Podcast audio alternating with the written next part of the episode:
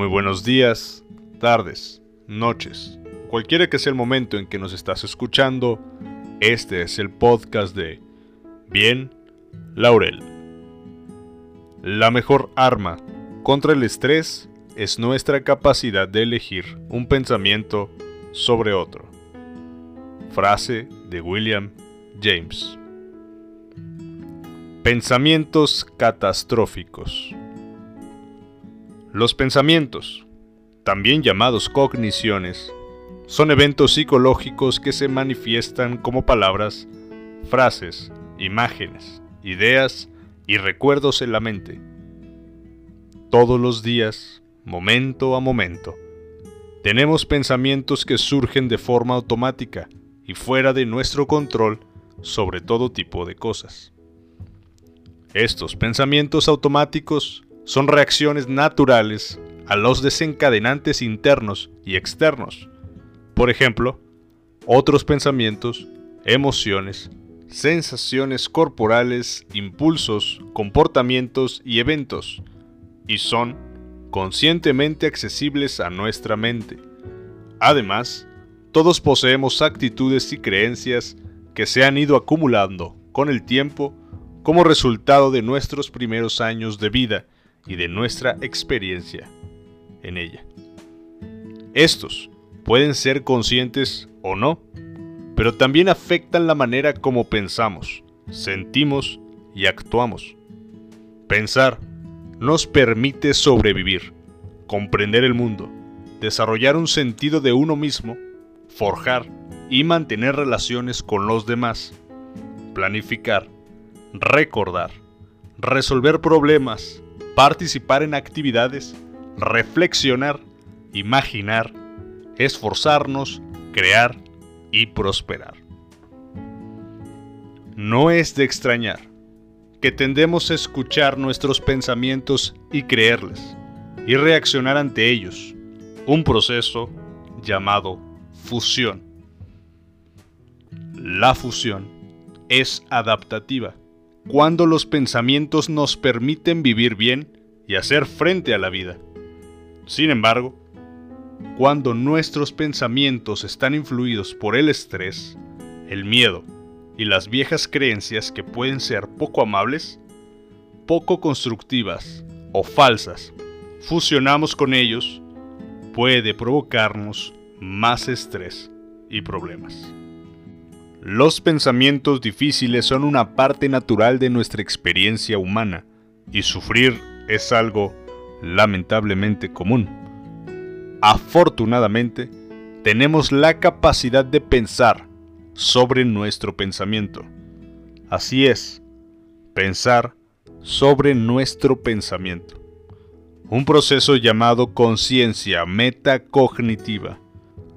Con este tipo de reflexión, podemos aprender a observar nuestros pensamientos difíciles, desengancharnos de su contenido y cambiar nuestra relación con ellos. Un proceso llamado defusión. Para que no nos provoquemos dolor y sufrimiento innecesarios sin darnos cuenta. Esto puede ayudarnos a tener una mayor sensación de calma y control durante tiempos turbulentos. Percibe cuando tu mente está ocupada en sus pensamientos. Pensar es un proceso de tal manera innato, automático y esencial que tal vez no nos damos cuenta de que la mayor parte del tiempo estamos ocupados pensando. Solo tendemos a notar nuestros pensamientos cuando evocan algo, miedo, juicio, desilusión, arrepentimiento, duda, pesadillas y tristeza. Para acostumbrarte al proceso, procura ejercitar a diario la capacidad de percibirte a ti mismo mientras estás pensando. Aquí algunos ejemplos. Observa a tu mente cuando tiene pensamientos específicos. Me gustaría tomar una taza de té. Observa a tu mente haciendo algo como planificar. ¿Qué voy a comprar para cenar esta noche?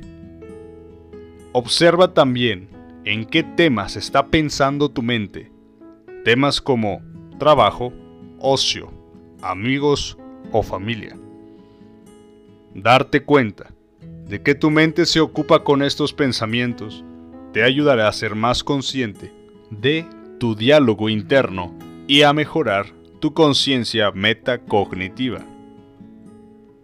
Percibir y nombrar estilos automáticos de pensamiento, o los que estamos identificando como pensamientos catastróficos. Cuando un evento externo, una situación o un evento interno, un pensamiento, sentimiento, impulso o sensación nos disparan emociones, generalmente nuestro pensamiento tiende a cambiar.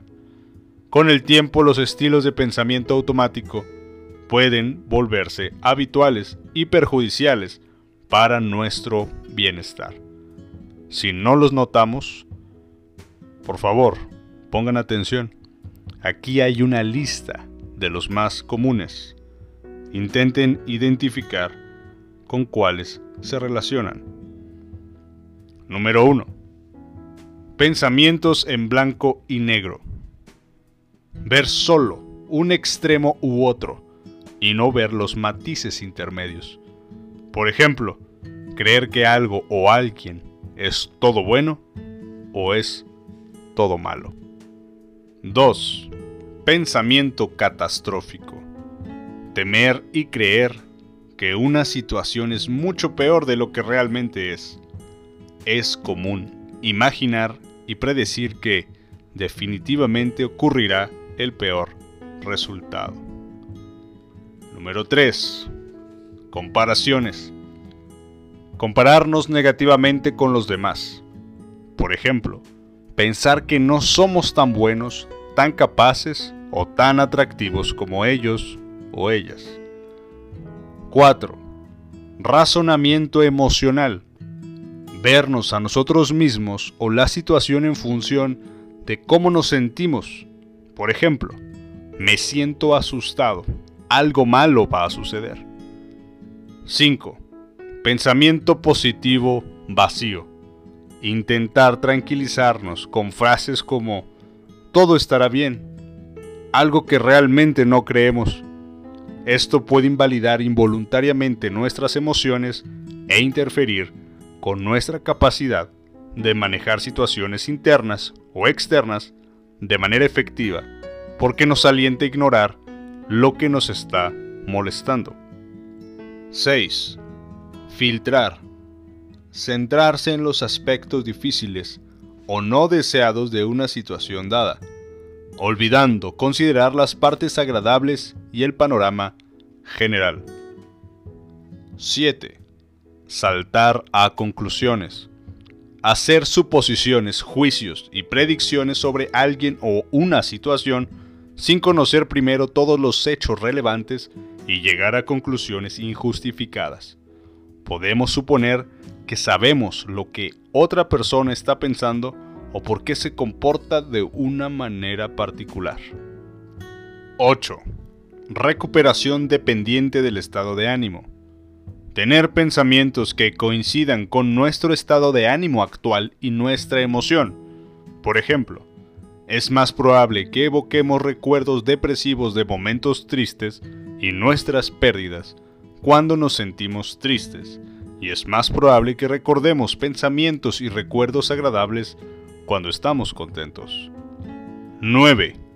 Generalización excesiva. Hacer declaraciones generalizadas e inexactas sobre las cosas.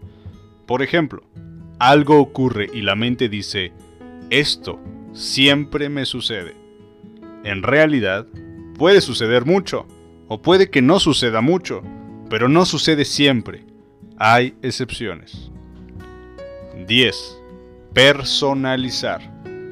Relacionar regularmente las cosas con nosotros mismos. A menudo nos culpamos de cosas que salen mal o que podrían salir mal, a pesar de que no somos responsables o somos solo parcialmente responsables del resultado. 11. Rumiar. Preocuparse una y otra y otra vez por un asunto o temor en particular. A menudo, la mente está tratando de resolver un problema percibido, pero se ha atorado en un círculo y no encuentra una solución viable. 12. Voz autocrítica o intimidación internalizada. Humillarnos, criticarnos e intimidarnos, por ejemplo, podríamos etiquetarnos como estúpidos, despreciables o inútiles.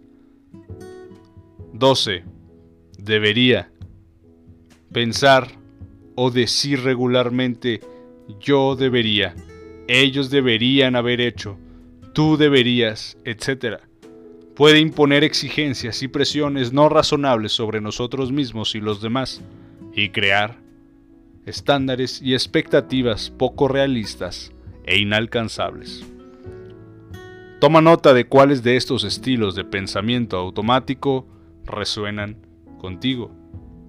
La mayoría de nosotros tenemos algunos o todos los estilos de pensamiento de vez en cuando.